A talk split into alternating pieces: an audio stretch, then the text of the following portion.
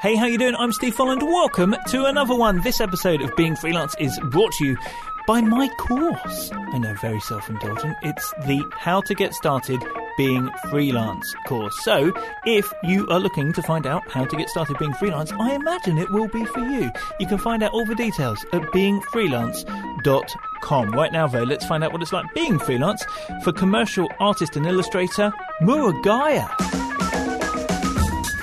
A lot of the things that I've done in the last nine years have led me to realise that I don't want to do them again.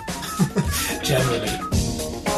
When the pandemic started, I just started making personal projects with all of that in mind. One after another, maybe once a week, twice a week, I was repeatedly putting out new pieces of work. And I started to get a lot of traction for it and jobs coming through from it.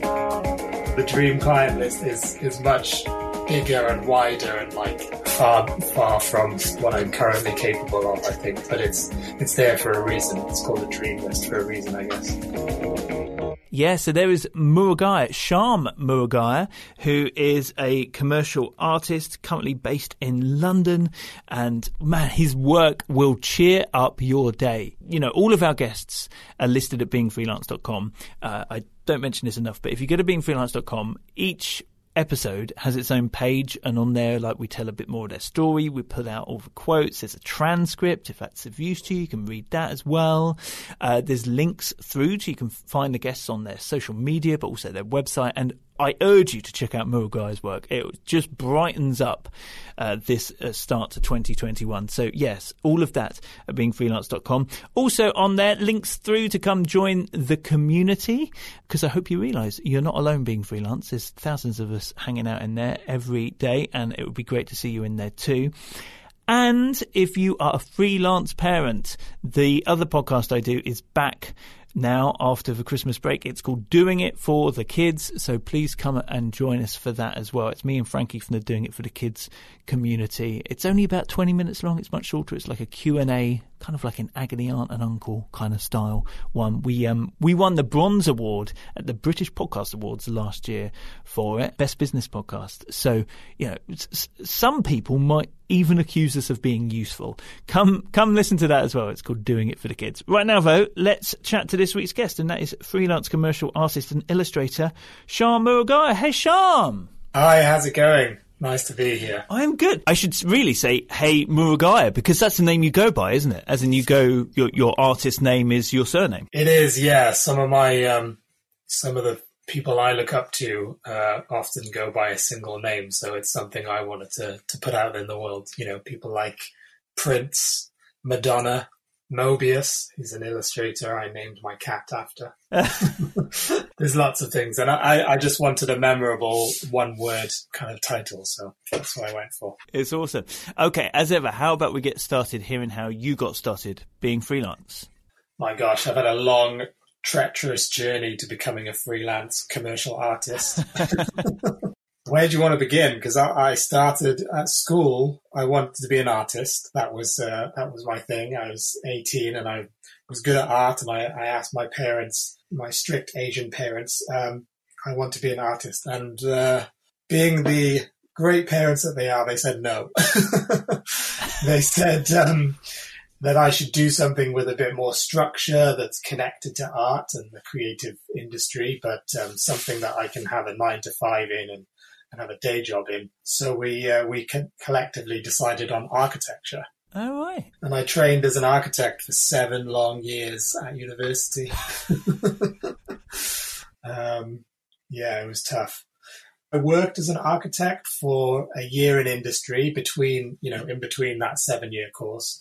And then six months after my seven year training, as a fully qualified architect. And after six months, I realized that I did not want to do that job as a career. oh my um, God.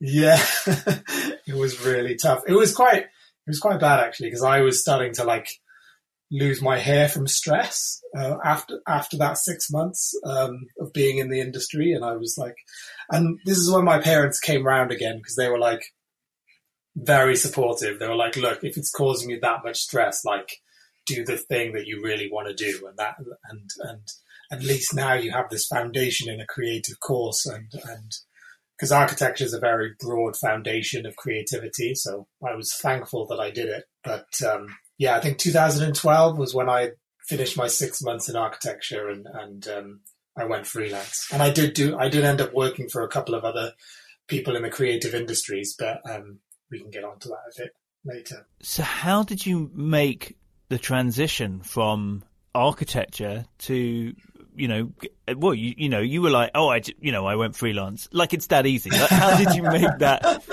How how did you make right. that happen? It definitely wasn't that easy. I, I guess nearing the end of my architecture course, my my diploma, I was starting to get those feelings of like this isn't the right thing, and um, at that point, I was slowly saving up a lot of money so that I could you know, I think in the back of my mind, I knew that I I wanted to be a freelance artist.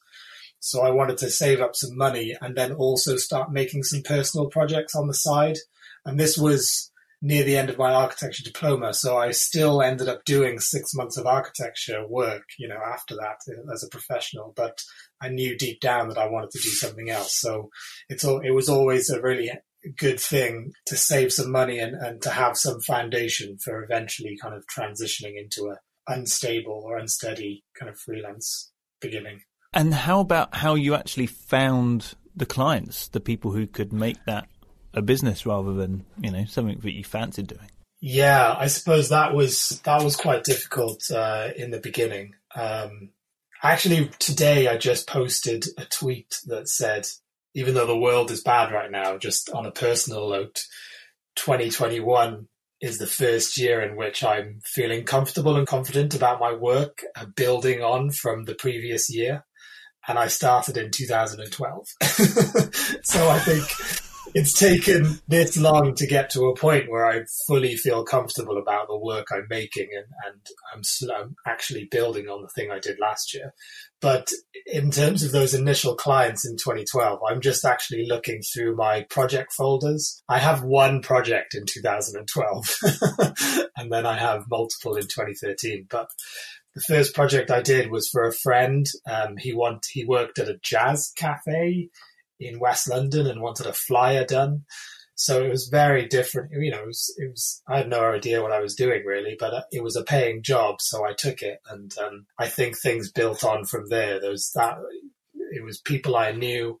And I, I was also slowly doing these personal projects, which I was putting out online. And I was getting a few bits of work, you know, quite low paying jobs because I didn't know any better, but I was getting bits and bobs from, from various people coming in asking for book covers and kind of editorial illustrations and things at that time. And what were those those personal projects? How did they help?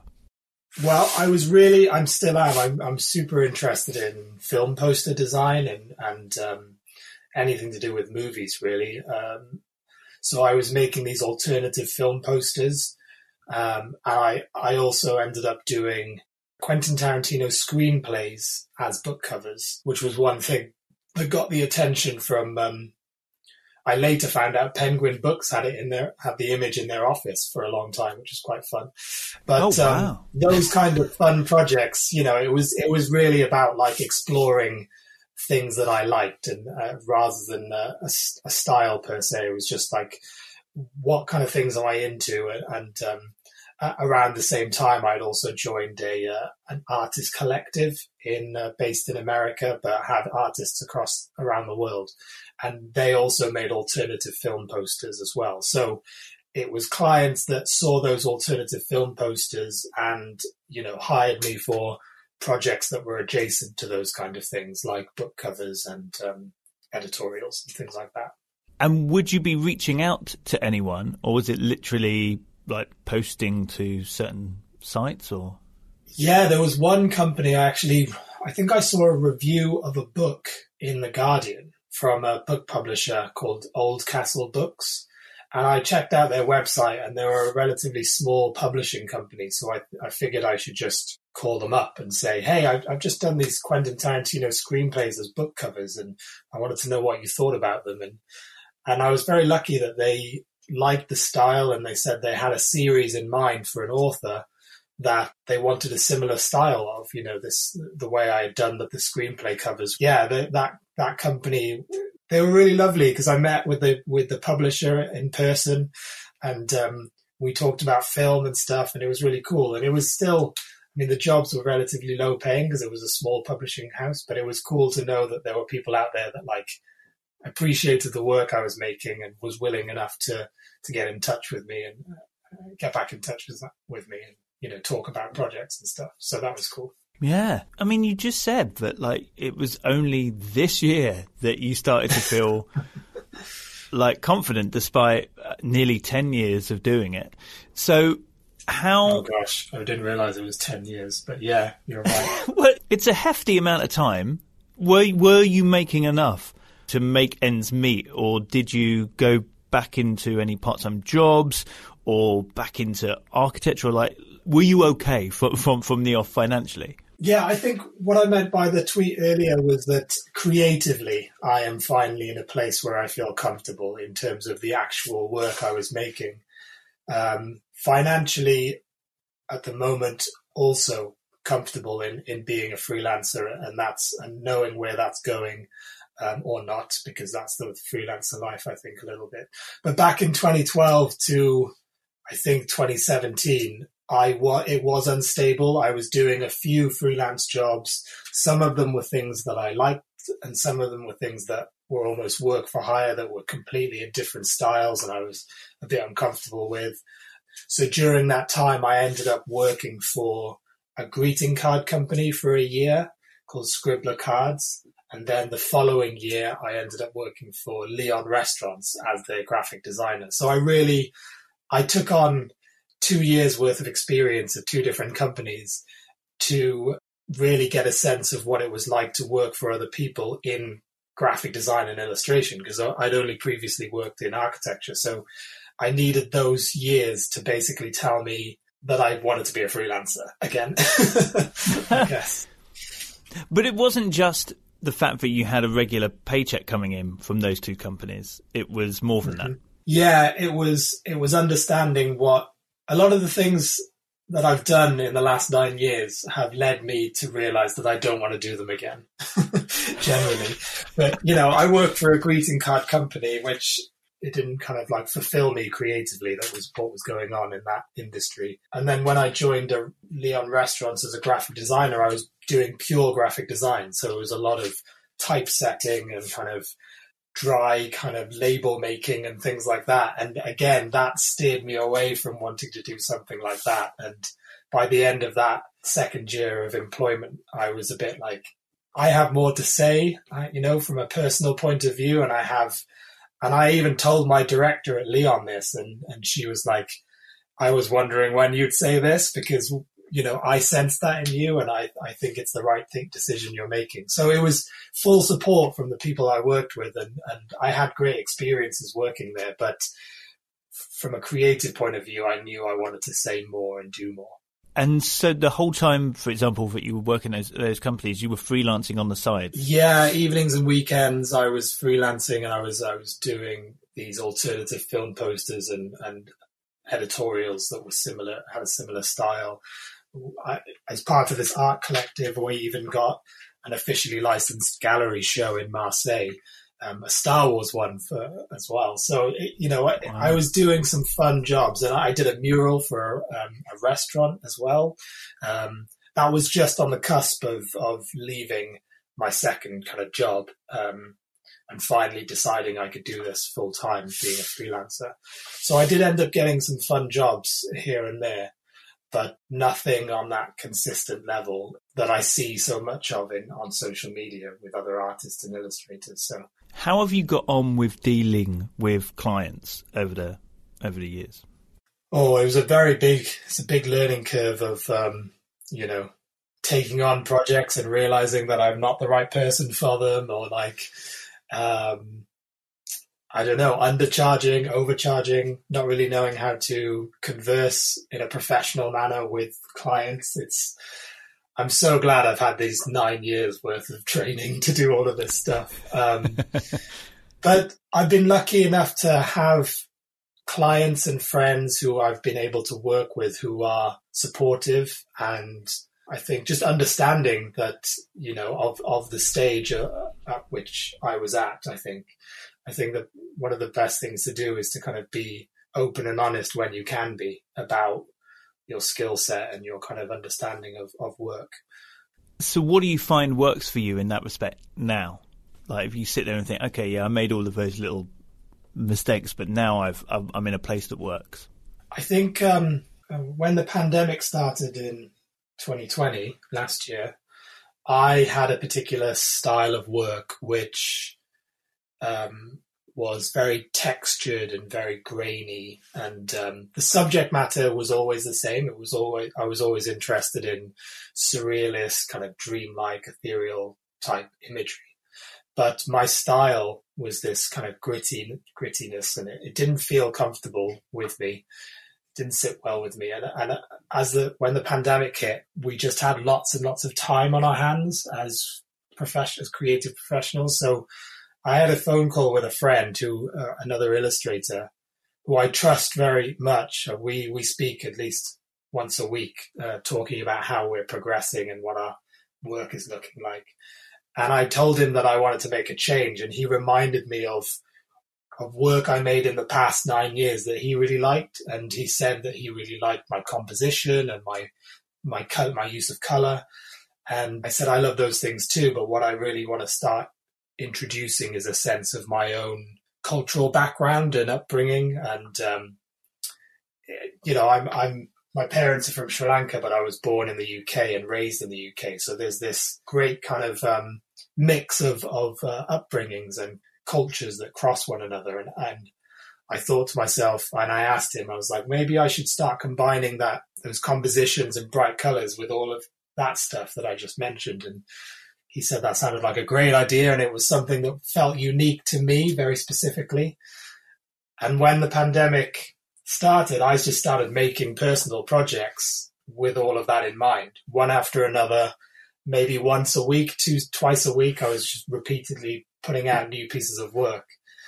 And I started to get a lot of traction for it and jobs coming through from it. So that's that was really when I started to feel uncomfortable. And now that I, I've been doing that from March of last year till now, I think I've got a good foundation now to kind of build on, basically. And that's why I say I feel comfortable uh. with how things are going.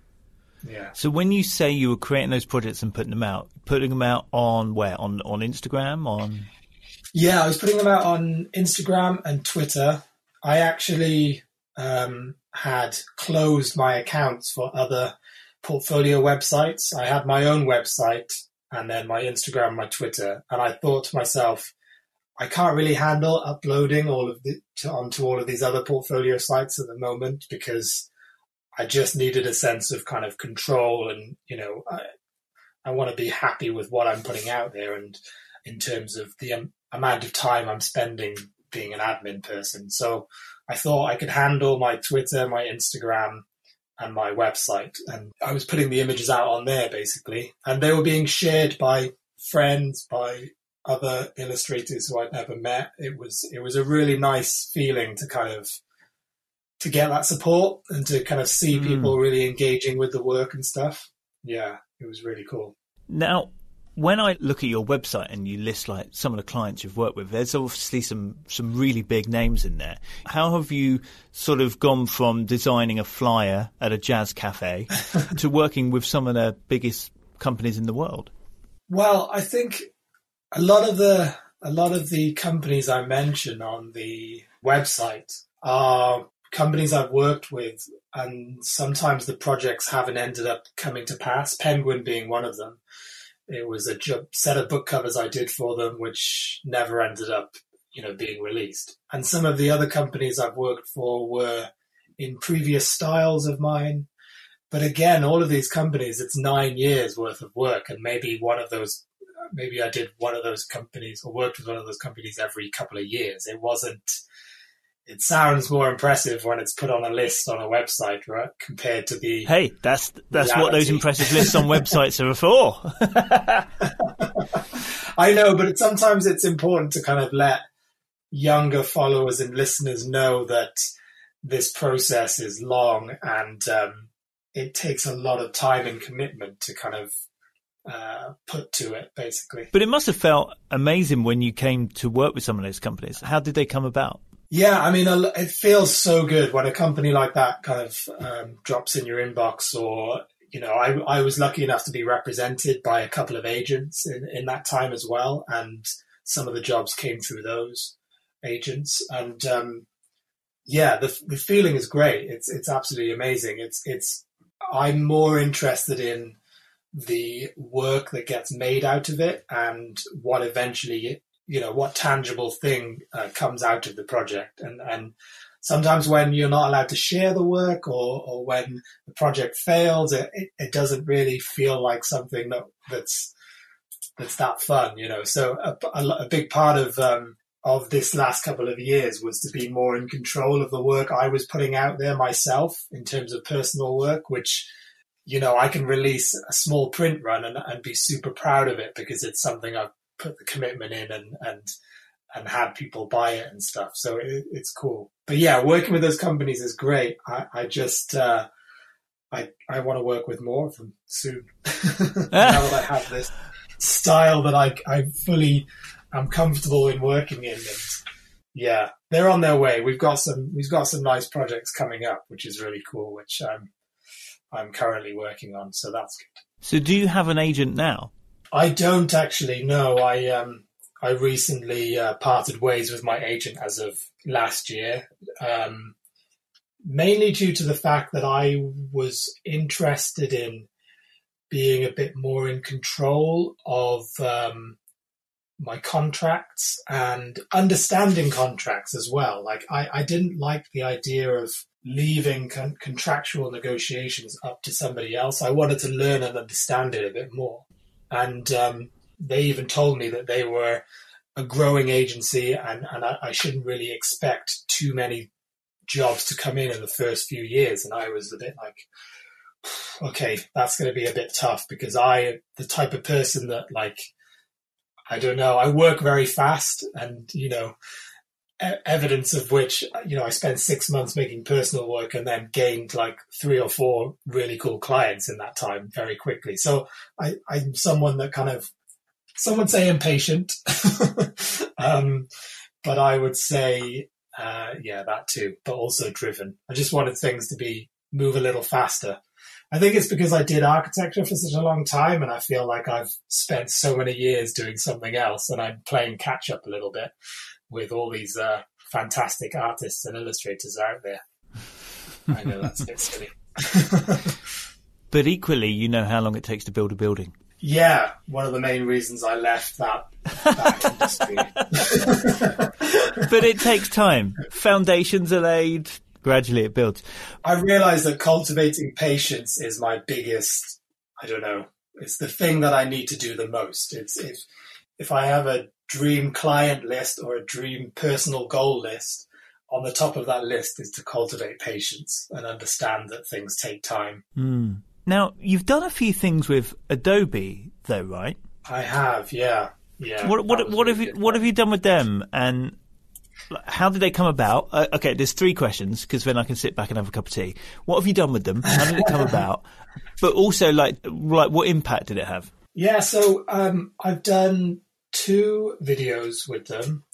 They came about because Adobe worked with a production company, and Adobe wanted uh, the next in their Adobe Create series, where they follow uh, a creative around their local area and kind of learn and understand a bit about what they do and, and their type of work. And one of the members of the production company happened to follow me on Instagram and suggested me for this video.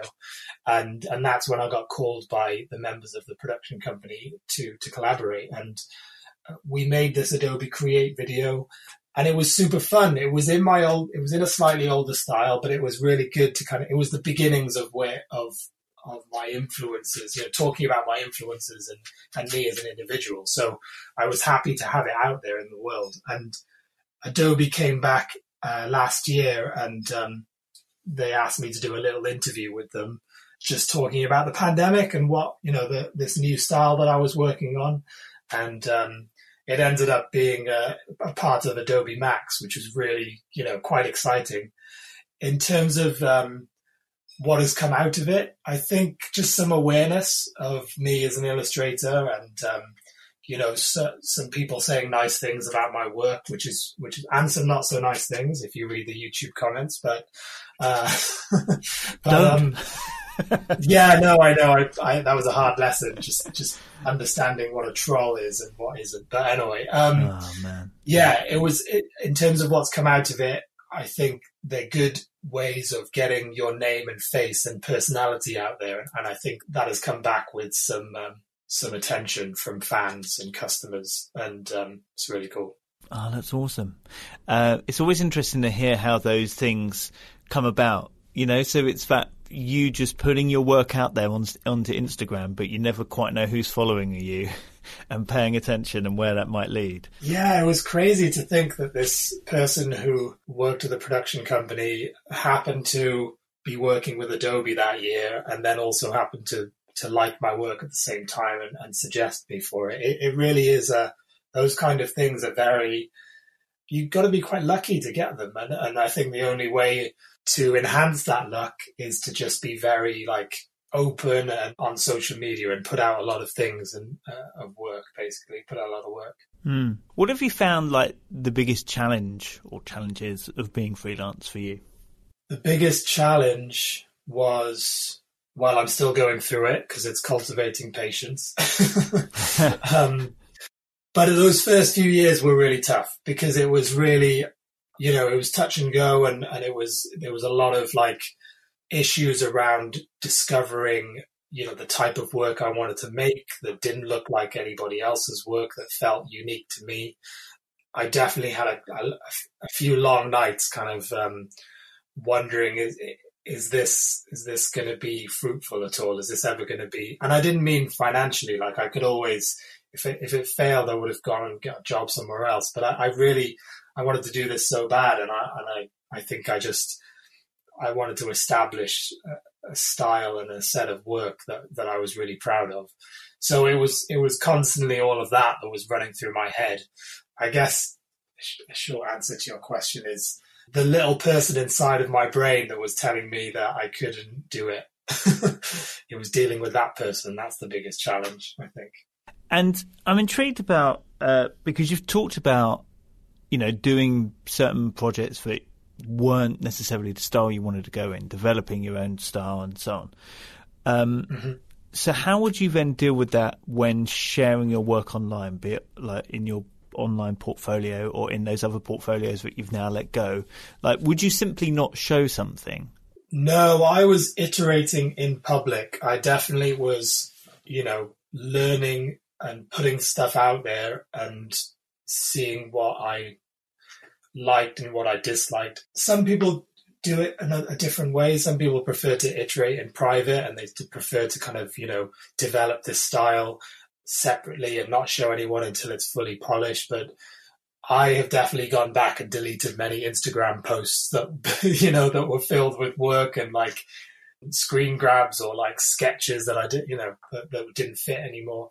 But I definitely made a point of putting it all out there because I was still trying to make money at the end of the day, and I was still whatever job that came in that I could take on that would pay pay my bills, I, I would take, and and it's all built around just making decisions and putting them out there in terms of the work.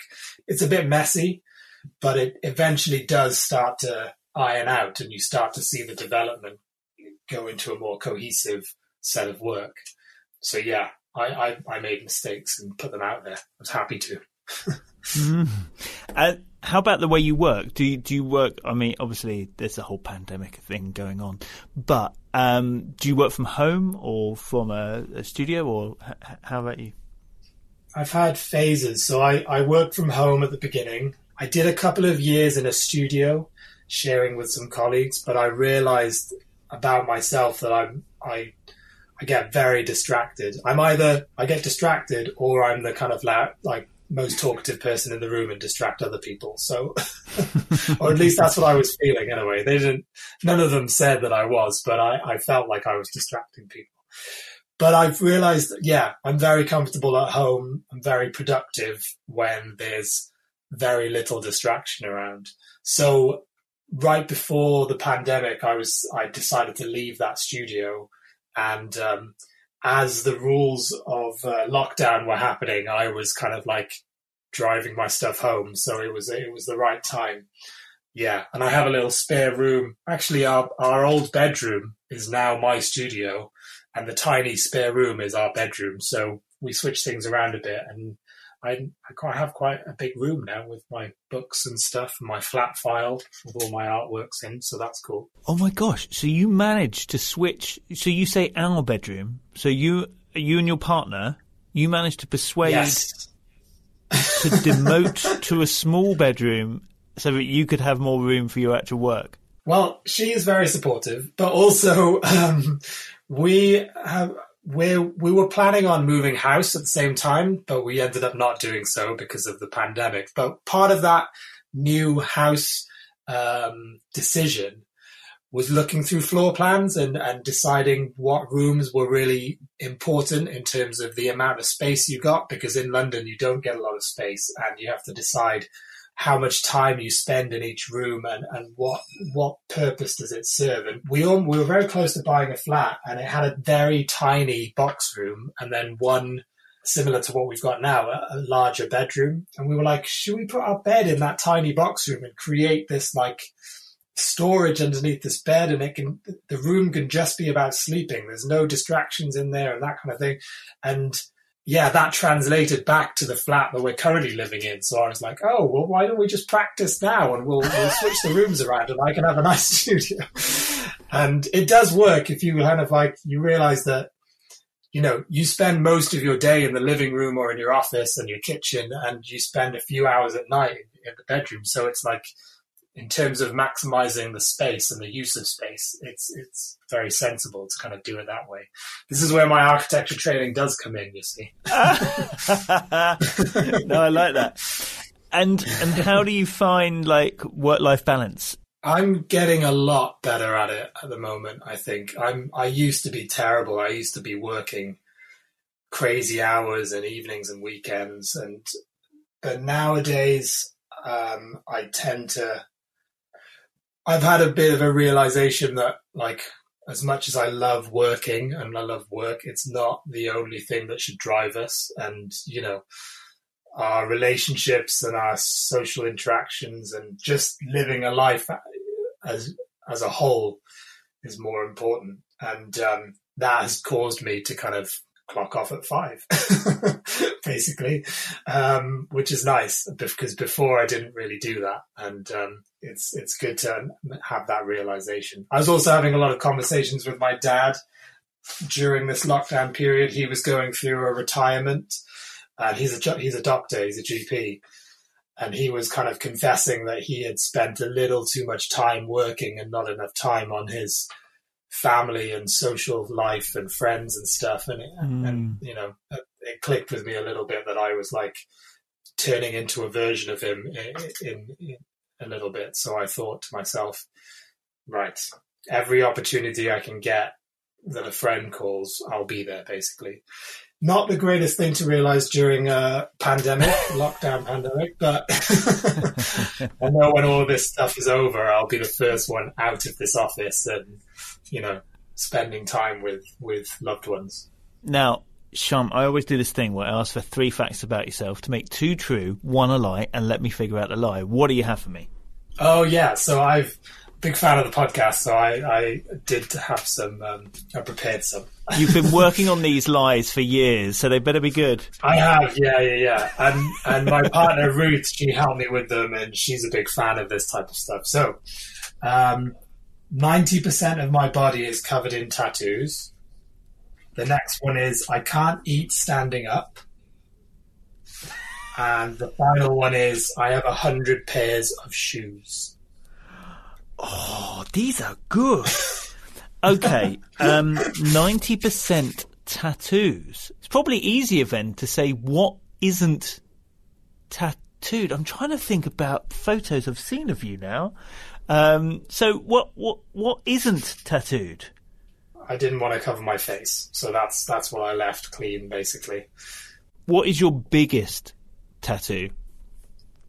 Well, I've got I've got like giant florals like up and down my arms. Um, they're not really the biggest because they're not the biggest part of my body, but I would say that those are like the largest one-off pieces. And I did another one.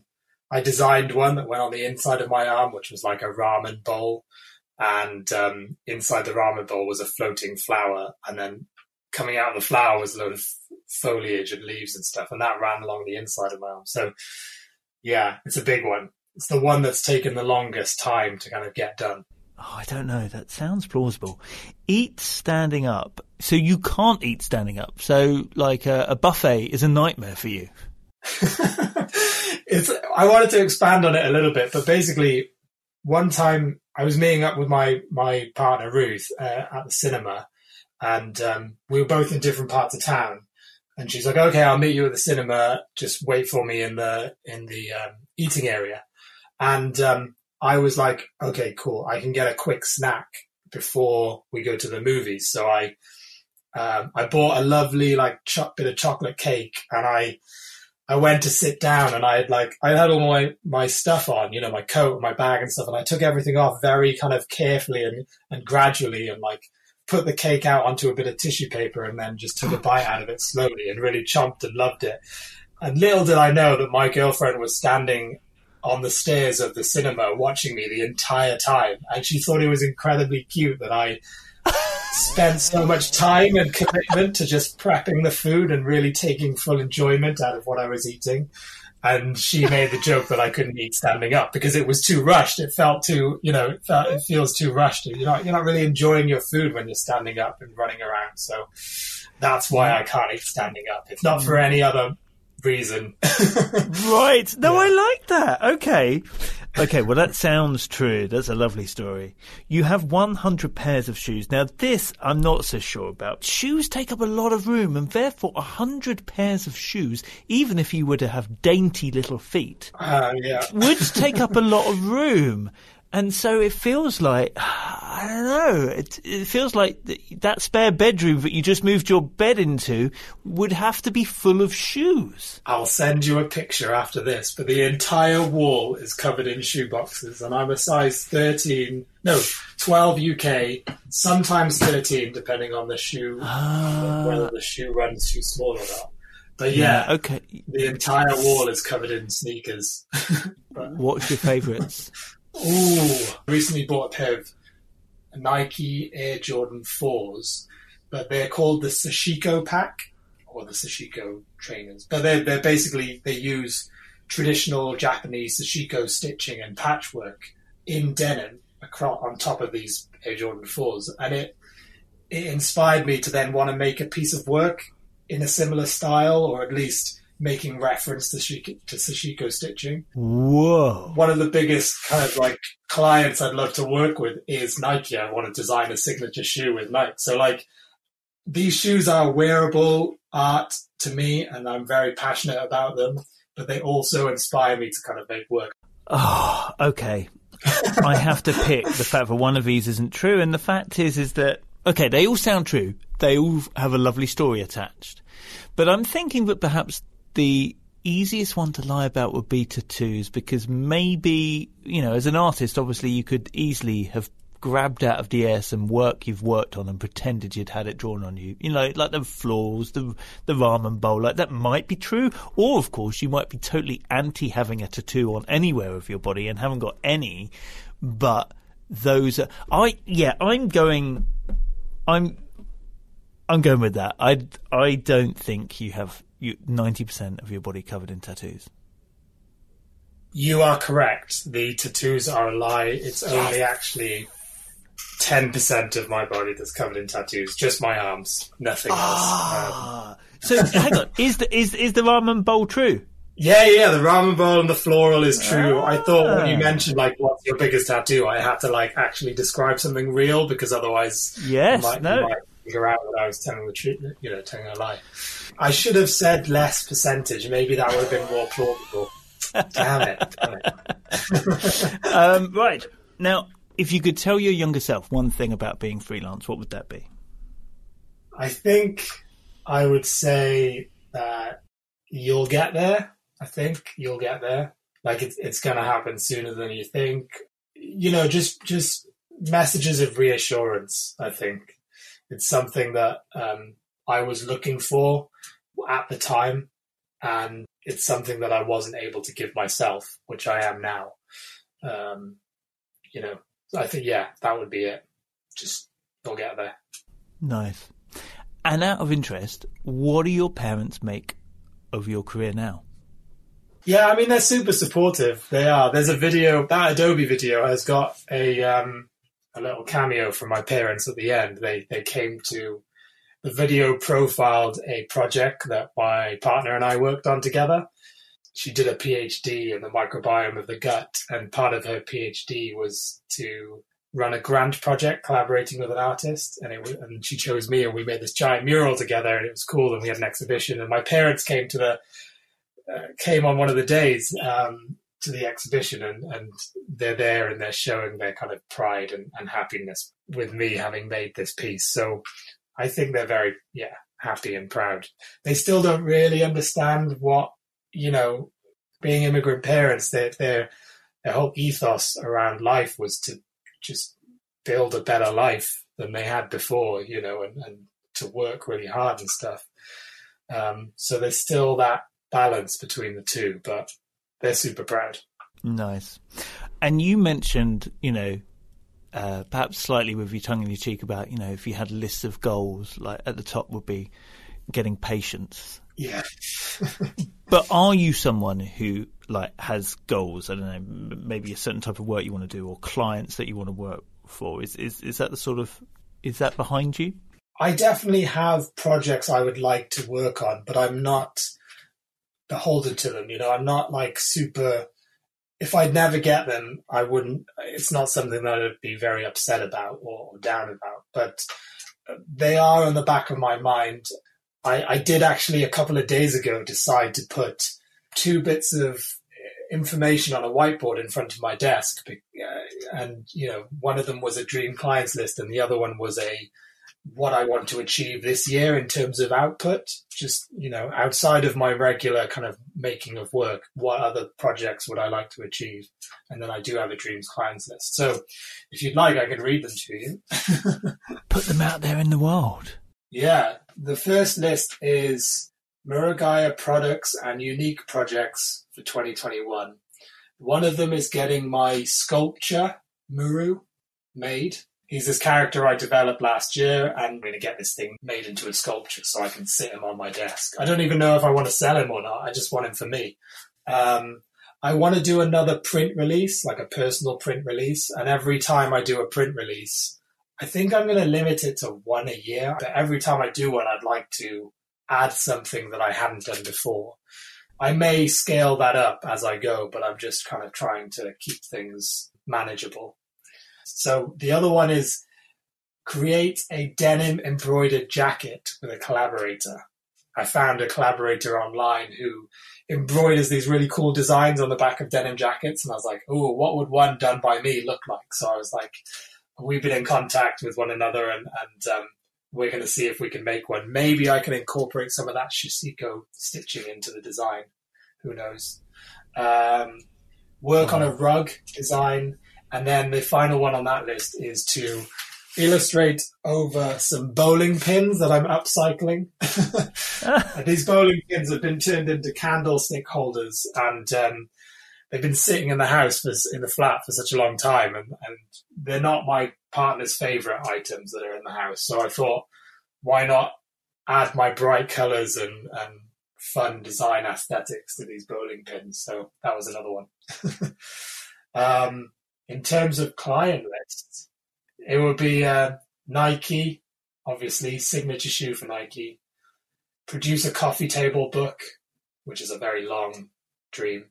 A classic one, which is cover of the New Yorker. I think every artist and illustrator would like that on, on their list. And then a really big dream one would be a one sheet film poster for a general release. The poster that gets circulated across the globe for that particular film. Mm. Um, and finally, large scale public projects. I want to take this work you know, on the sides of buildings and, uh, you know, big sculptures and things like that. It's the, the, the dream, as you can tell, the dream client list is, is much bigger and wider and like far, far from what I'm currently capable of, I think, but it's, it's there for a reason. It's called a dream list for a reason, I guess. Oh, I love it. I love when it's in front of you as well. Oh man, it's been so good to talk to you. Thank you so much. Go to beingfreelance.com. There's links through to all of our guests who I speak to. Uh, you go there, you'll find a transcription, show notes, pictures, links through to them so that you can find them online. So please do the same.